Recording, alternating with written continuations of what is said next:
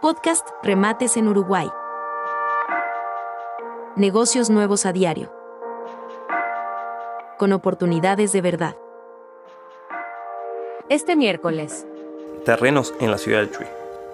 En otro remate judicial, tres terrenos con una superficie de 429, 460 y 516 metros cuadrados, ubicados en las calles Río Tacuarí y Santa Victoria, se rematan sin base en las puertas del juzgado departamental del Chuy, Francisco de los Santos 575, a las 10 horas.